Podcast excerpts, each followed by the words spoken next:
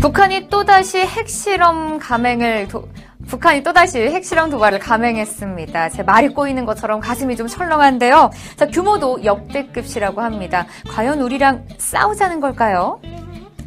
자, 염색. 여러분 패션 피플이라고 하면은 놓치지 말아야 할 그런 아이템입니다. 자, 그런데 이거 염색 한번 잘못했다가 저승문턱까지 간 사람이 있다고 합니다. 어떤 이야기인지 잠시 뒤에 함께 들어보시죠. 자, 다음 주는 풍성한 추석입니다. 그런데 먼저 걱정부터 앞서는 사람들이 많다고 하는데 명절은 명절답게 우리 즐겁게 보내보는 것도 좋을 것 같습니다. 자, 여러분 기다리시는 동안 지금 자막 나갑니다. 이곳에서 친구 추가해 주시고요. 자, 여러분들의 제보와 사연 많이 많이 받고 있겠습니다. 저와 계속 함께 해 주세요.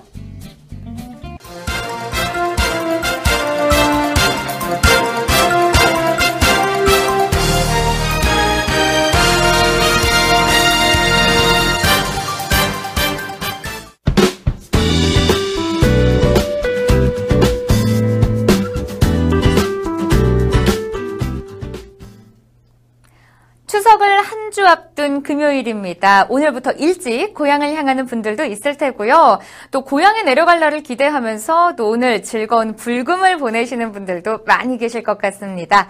자, N뉴스 마켓은요, 고향으로 향하는 분들에게도 또 아직 내려가지 않은 분들에게도 언제나 좀 좋은 소식만을 전하고 싶습니다. 자, 그런데 세상은 그렇게 놔두질 않는군요. 자, 왜 그런지 지금 바로 확인해 보시죠.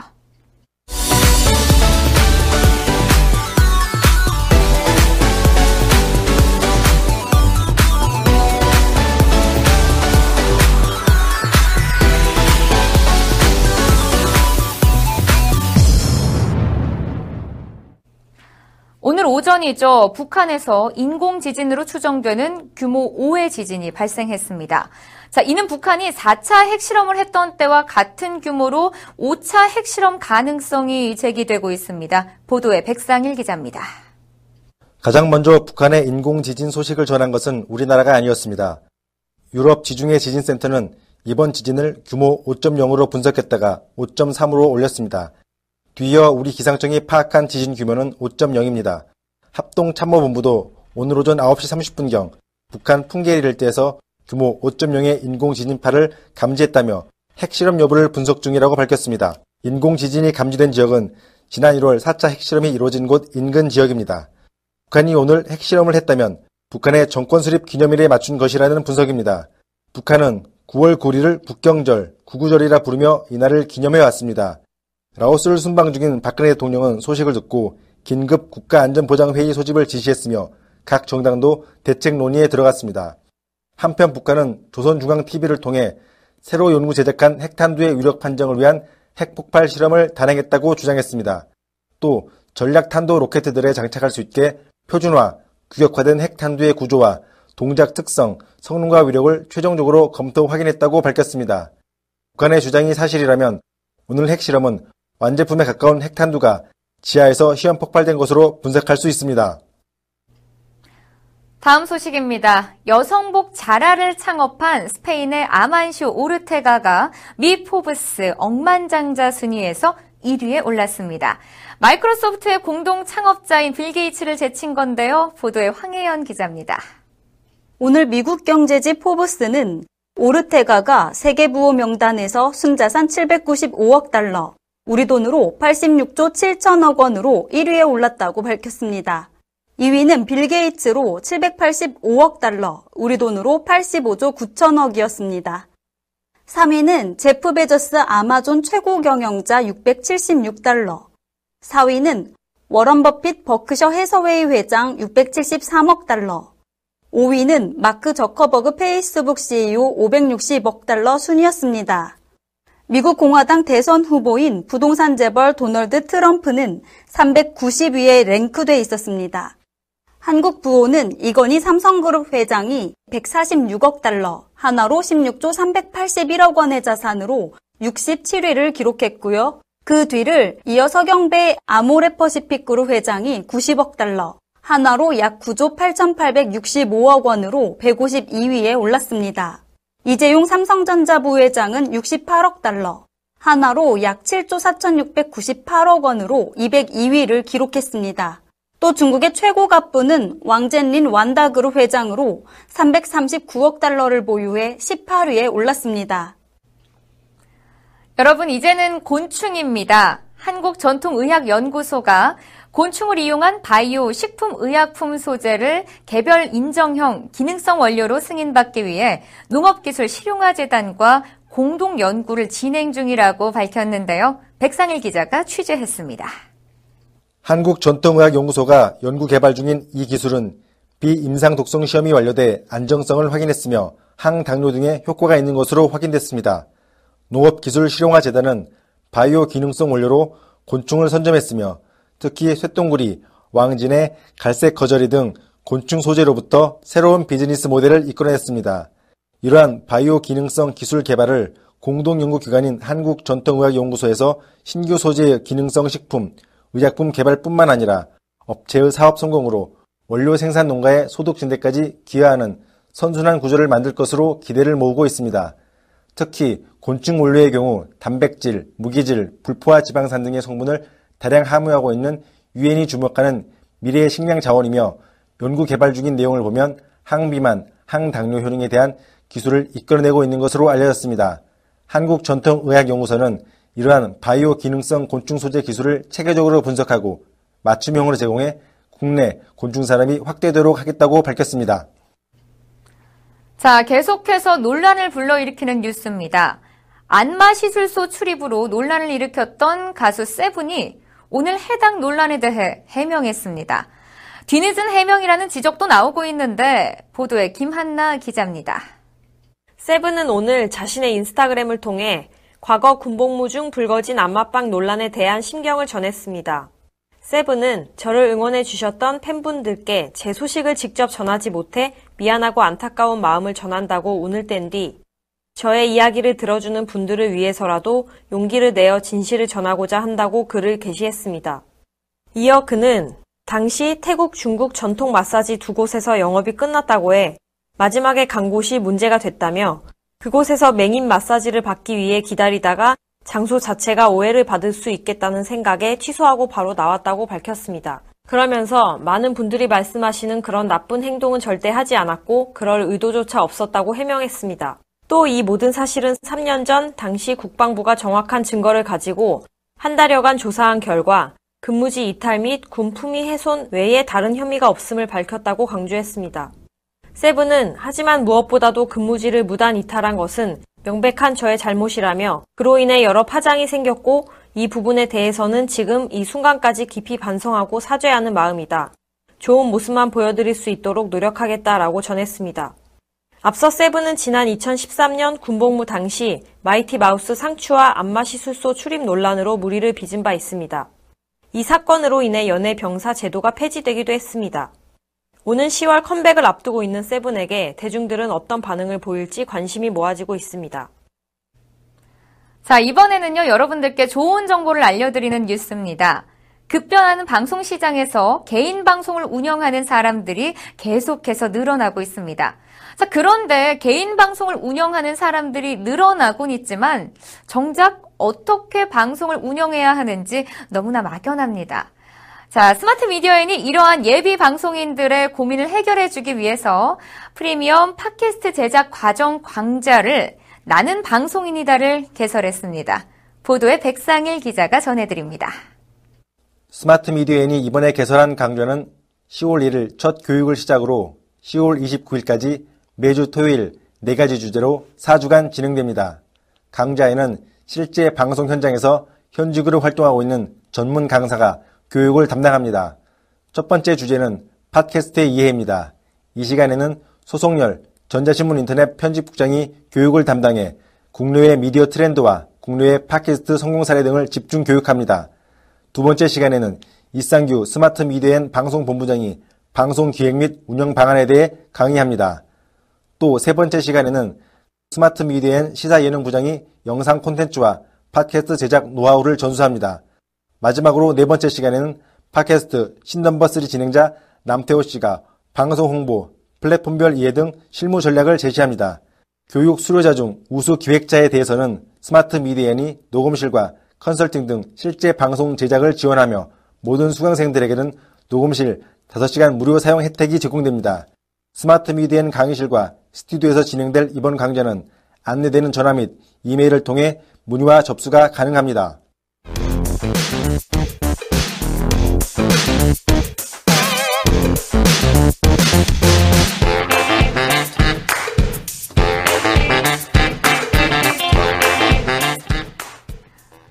이슈를 집중 파헤치는 뉴스 초점 시간입니다.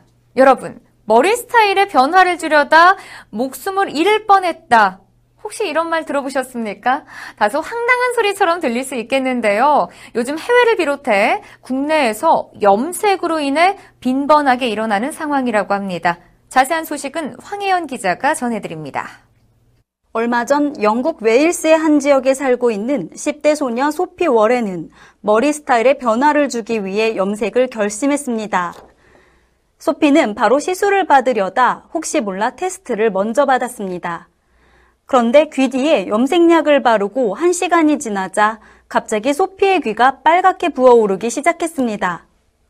다음날 알레르기 반응으로 인해 고개를 움직이지 못할 정도로 상황이 더 악화되자 소피는 급히 병원을 찾았습니다. 소피의 상태를 확인한 의사는 머리에 곧바로 염색약을 발랐으면 죽을 뻔했다라고 전했습니다. 또 20대 자매 에이미와 조디도 영국 버밍엄의 한 미용실에서 모발 염색 시술을 받은 뒤 끔찍한 부작용에 시달리기 시작했습니다. 먼저 언니인 조디는 염색을 한 뒤 2시간 후부터 두피 전체에 딱지가 앉았고 귀와 이마 등의 부위가 심하게 부어 올랐습니다. 모발 일부가 녹색으로 변하는 증상도 나타났습니다. 동생 에이미 역시 모발 염색 시술을 받은 뒤 4시간 정도가 지난 후부터 얼굴 전체가 부어오르다가 결국 호흡곤란 증상까지 일어나 곧장 병원을 찾아야 했습니다. 네, 사진을 보는데 정말 깜짝 놀랐습니다. 모두 영국에서 일어난 일이죠. 자, 그런데 이 같은 상황은 국내에서도 속속 발생하고 있어 경각심을 불러일으키고 있다면서요. 네, 지난 8월 9일 미용실에 가서 염색을 했던 조강성 씨 얘기가 대표적입니다. 염색한 당일 밤부터 두피와 얼굴이 심하게 부어 올랐고 땀 흐르듯이 진물이 두피에서 뚝뚝 떨어져 잠을 자기 힘들 정도였다고 합니다. 다음 날 병원을 찾아간 강성 씨는 염색약 성분으로 인한 알레르기 반응이라는 진단을 받았습니다. 얼굴 전체가 심하게 부풀어 오른 강성 씨는 결국 입원했고 치료를 받은 지 5일 뒤에야 본래 상태로 돌아올 수 있었습니다. 이렇게 강성 씨처럼 염색약 부작용을 호소하는 피해자는 계속 늘고 있는 상황입니다. 네, 지금까지 보여준 네 사람의 공통점은 염색약 알레르기 반응으로 피부가 부어오른다라는 점입니다. 자, 그런데 호흡곤란 증상까지 보였다라는 건 매우 심각해 보이는데, 자, 이 같은 부작용의 이유는 도대체 뭔가요? 부작용의 이유는 염색약 속에 들어있는 화학물질인 PPD, 즉 파라페닐 렌디아민 때문이라고 합니다. 발색에 중요한 성분이라서 염색약 대부분에 포함되어 있습니다. 이 성분이 알레르기를 유발한 건데요. 피부 질환뿐 아니라 눈에 닿았을 때는 실명을 일으킬 수 있다는 연구 결과도 있습니다. 또 두피와 이어져 목이 부어올라 숨이 막히면서 사망하는 일도 있습니다. 알레르기가 있는 사람에겐 생명을 위협할 정도로 위험한 성분인 거네요. 자, 그럼 사용을 금지해야 되는 것 아닌가요? 네, 그래서 아예 염색약에 PPD 사용을 금지하는 유럽 국가도 있습니다. 하지만 우리나라에서는 염색약의 PPD 성분을 3% 이하로 제한하고 있을 뿐입니다. 국내에서 이 성분을 포함한 염색제는 전체 염색약의 3분의 2 정도인데요. 세치용 염색제의 경우 90% 이상이 PPD 성분을 포함하고 있습니다. 네, 그렇습니다. 나라에서 사용 금지령을 내리지 않는 이상 소비자 입장에선 어쩔 수 없다라는 건데 그렇다고 염색을 평생 안 하고 살 수도 없고 PPD 성분이 들어있지 않는 염색약은 없을까요? 있습니다. 최근에는 PPD를 사용하지 않고도 염색력을 유지시키는 무 PPD 염색제가 나왔습니다. PPD보다 몸에 덜 해로운 톨루엔 디아민술페이트를 사용한 중외제약의 창포엔이 대표적입니다. 또 모발의 멜라닌 성분과 비슷한 분자 구조를 지닌 오징어 먹물 성분을 이용한 염색약도 나오고 있습니다. 하지만 PPD 함유 염색제에 비해 더디게 염색이 되고 가격이 비싸다는 단점이 있습니다. 네, 황혜연 기자 얘기 잘 들었습니다. 남녀노소 가리지 않고 자신만의 개성과 아름다운 외모를 위해 선택하게 되는 모발 염색. 하지만 시술을 받은 뒤 끔찍한 부작용에 시달리는 사람도 적지 않다고 합니다. 자, 이들에겐 생명을 위협하는 독이 될 수도 있겠습니다. 자, 알레르기 환자를 보호할 수 있는 제도와 사회적 배려가 절실해 보입니다. 자, 오늘 뉴스 초점 여기서 마치도록 하겠습니다.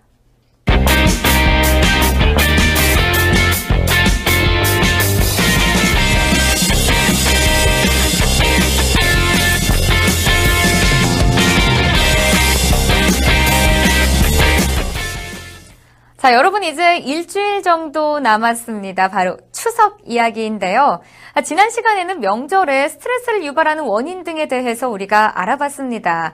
자, 이번 시간에는 얼마 남지 않은 추석 명절을 잘 보내는 방법으로 추석 차례상 차리는 법과 추석 물가에 대해서 속속들이 알아보도록 하겠습니다. 자, 백상일 기자, 요즘 추석 물가 겁신한다고 하는데 어느 정도 수준인가요? 추석 물가 정말 많이 올랐는데요. 한국농수산식품유통공사가 추석을 일주 앞두고 추석 차례상 차림 비용과 선물 세트 가격 조사 결과를 발표했습니다. 전국 17개 지역에서 전통시장 16개, 대형 유통업체 25개소 등 총 41개소를 대상으로 추석 차례상 송수품 28품목의 구입 비용을 조사했는데요. 조사 결과 전통시장은 22만 3천원에서 22만 5천원, 대형 유통업체는 31만 6천원에서 32만 9천원으로 조사됐습니다. 지난주와 비교하면 전통시장은 0.3%, 대형 유통업체는 3.7% 상승했습니다. 네, 지난주보다 비용이 상승했다라는 것은 앞으로 이제 추석 전까지도 상승할 수 있다라는 이야기일 텐데요. 전통시장과 대형 유통업체의 차례상 차림 비용 차이가 50% 가까이 될 줄은 저도 몰랐습니다. 자, 추석 차례상 차림 비용을 줄이기 위해서 확실히 우리가 전통시장을 이용하는 것이 조금 더 유리할 것 같습니다. 자, 그런데 왜 이 차림 비용이 이렇게 상승하고 있는 걸까요? 차례상 차림 비용이 증가하고 있는 것은 소고기 가격의 상승이 주도하고 있습니다. 사육 두수 감소로 인해 소고기 가격이 지속 오름세에 있기 때문인 것으로 농수산식품유통공사는 파악했습니다. 다만 추석 물가는 현재 수준에서 유지될 것으로 보여 추가 상승은 없을 것이라는 분석입니다. 이런 개그도 있었잖아요. 돈 벌어서 소고기 사 먹겠지. 이런 것처럼 역시 소고기가 문제였습니다. 소고기 가격 상승이 전체 차림 비용의 증가를 이끌고 있었습니다. 자, 그런데 명절이 되면 또 선물 세트의 가격 부담도 만만치 않지 않나요? 대형 유통업체가 준비한 주요 선물 세트 가격을 살펴봤는데요. 표고버섯은 7만 3천원, 굴비 14만 7천원으로 전년 대비 각각 17%, 6.4% 감소했습니다. 그러나 지난해와 비교해 한우 갈비 세트는 25만 4천 원으로 전년 대비 33.7% 상승한 것으로 나타났습니다. 소고기 가격의 상승을 뚜렷하게 확인할 수 있는 부분입니다. 네, 명절이 부담이 되면 안 되는데 이렇게 물가가 올라가는 것을 보니까 서민들의 고민은 더욱더 늘어만 갈 것 같습니다. 자, 차례상 비용이 증가하는 것도 스트레스가 될 테지만 또 차례상을 어떻게 차려야 하는지도 매번 혼동될 경우가 많은데요. 정성스럽게 준비한 차례 음식 어떻게 차례상에 올려야 할까요? 네, 그래서 이번에는 차례상을 차리는 방법에 대해 알려드리겠습니다. 지금 말씀드리는 것은 일반적으로 통용되는 방법인데요. 지역이나 가정마다 조금씩 차이점은 있을 수 있다는 점은 감안하셔야 합니다. 그럼 먼저 차례상은 다섯 줄로 차례 음식을 줄지어 놓게 됩니다. 차례상의 가장 안쪽에는 쉰이를 올려놓게 되는데요. 쉰이는 이 다섯 줄에 포함되지 않습니다. 쉰이가 놓인 안쪽부터 첫 번째 줄에는 추석을 알리는 음식 송편을 넣고 술잔과 수저를 놓으면 됩니다. 이후 두 번째 줄에는 육전과 육적, 소적, 어적, 어전 등 전 요리를 놓아두면 되는데요. 어동육서, 즉 생선류는 동쪽에, 고기류는 서쪽에 놓는 것입니다. 제가 그래서 아직까지 시집을 못 갔나 봅니다. 자, 두 번째 줄까지만 얘기했는데도 저는 벌써 헷갈리기 시작하는데요. 자, 다섯 번째 줄까지 제가 다 외울 수 있을지 모르겠습니다. 자세한 설명 다시 한번 부탁드립니다. 계속 하다 보면 익숙해지는 것이니 걱정하지 마시고요. 그럼 세 번째 줄을 설명해 드리겠습니다. 여기에는 탕 종류를 올려두시면 됩니다. 네 번째 줄에는 포와 나물, 식혜 등을 올려주고요. 마지막으로 다섯째 줄에는 과일과 과자류를 올려놓으면 됩니다. 조율 이시, 즉 대추, 밤, 배, 감의 순으로 놓아주시면 됩니다. 네, 아주 백상일 기자가 자세하게 설명을 해줬습니다. 일단 기본적으로 차례상을 차리는 방법에 대해서 설명해 줬는데 꼭 이렇게 순서를 지켜야 하는 건가요? 지금 말씀드린 방식이 일반적으로 통용되고 있는 것인데요. 요즘에는 이런 차례 문화에 대해 비판적인 얘기도 나오고 있습니다. 차례라는 것이 정성이 중요한 것이지 너무 격징을 따지는 것은 좋지 않다는 것인데요. 어동육선이 조율이신이 하는 것들도 근거가 빈약하다는 주장도 있습니다. 어동육설을 예로 들면 역사적으로 이러한 용어가 사용된 것이 오래되지 않았고 중국 입장에서 서쪽은 바다라 생선을 동쪽은 육지라 고기를 놓았다는 설이 있습니다. 자, 그럼 이런 방식을 지키지 않아도 괜찮은 것인가요? 물론 언제부터 이러한 방식이 유지됐는지 명확한 근거는 없습니다. 그렇지만 중요한 것이 정성이라고 한다면 방식을 두고 비판하기보다는 현재 통용되는 방식을 적절히 영용해 정성스럽게 준비를 하면 될 것이고 문제가 있다면 바꾸어 나가면 되지 않을까 생각합니다. 그렇군요. 자, 그래도 추석하면 풍요로움을 생각하지 않을 수 없습니다. 자, 오랜만에 가족들과 함께 모일 수 있는 기회인 만큼 스트레스를 받기보다는 가족 간의 정을 나누는 그런 행복한 명절이 됐으면 좋겠습니다. 자, 백상일 기자 설명 잘 들었습니다.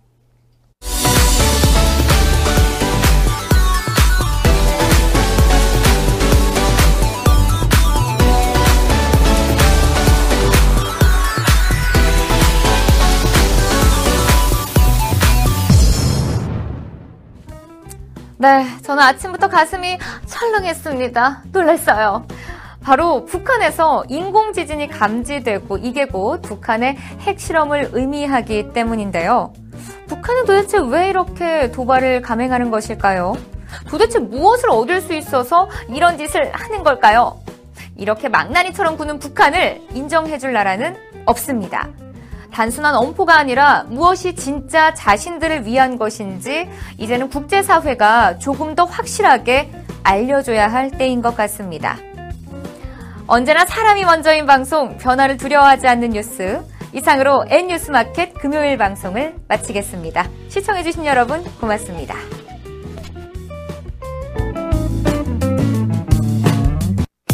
월요일은요 사실 제일 짜증나는 날이잖아요. 수많은 분들이 가장 많이 월요병에 시달리는 날이기도 하고요. 그동안 월요일만 되면 아 이번 한 주 또 어떻게 보내야 되지? 라고 걱정만 하셨다고요? 이제부터 그 고민 확 날려보내셔도 되겠습니다. 이제부터 월요일에는 N뉴스 마켓에서 저 원자연을 만나실 거거든요. 아주 시원한 스포츠 소식들 가득 담아서 준비했는데요. 이제부터 스트레스와 고민 그리고 짜증까지도 시원하게 제가 날려드릴게요. 메이저리그에서 맹활약 중인 우리 선수의 이야기는 물론이고요. 필드를 누비면서 멋진 샷을 날려주는 우리 여제들의 이야기도 준비했고요. 슛 골인 하는 우리 축구 선수 이야기까지 아주 멋진 소식들 많이 많이 준비했으니까요. 이제 월요일에는 N뉴스 마켓에서 원장과 함께 하시는 거 잊지 마세요.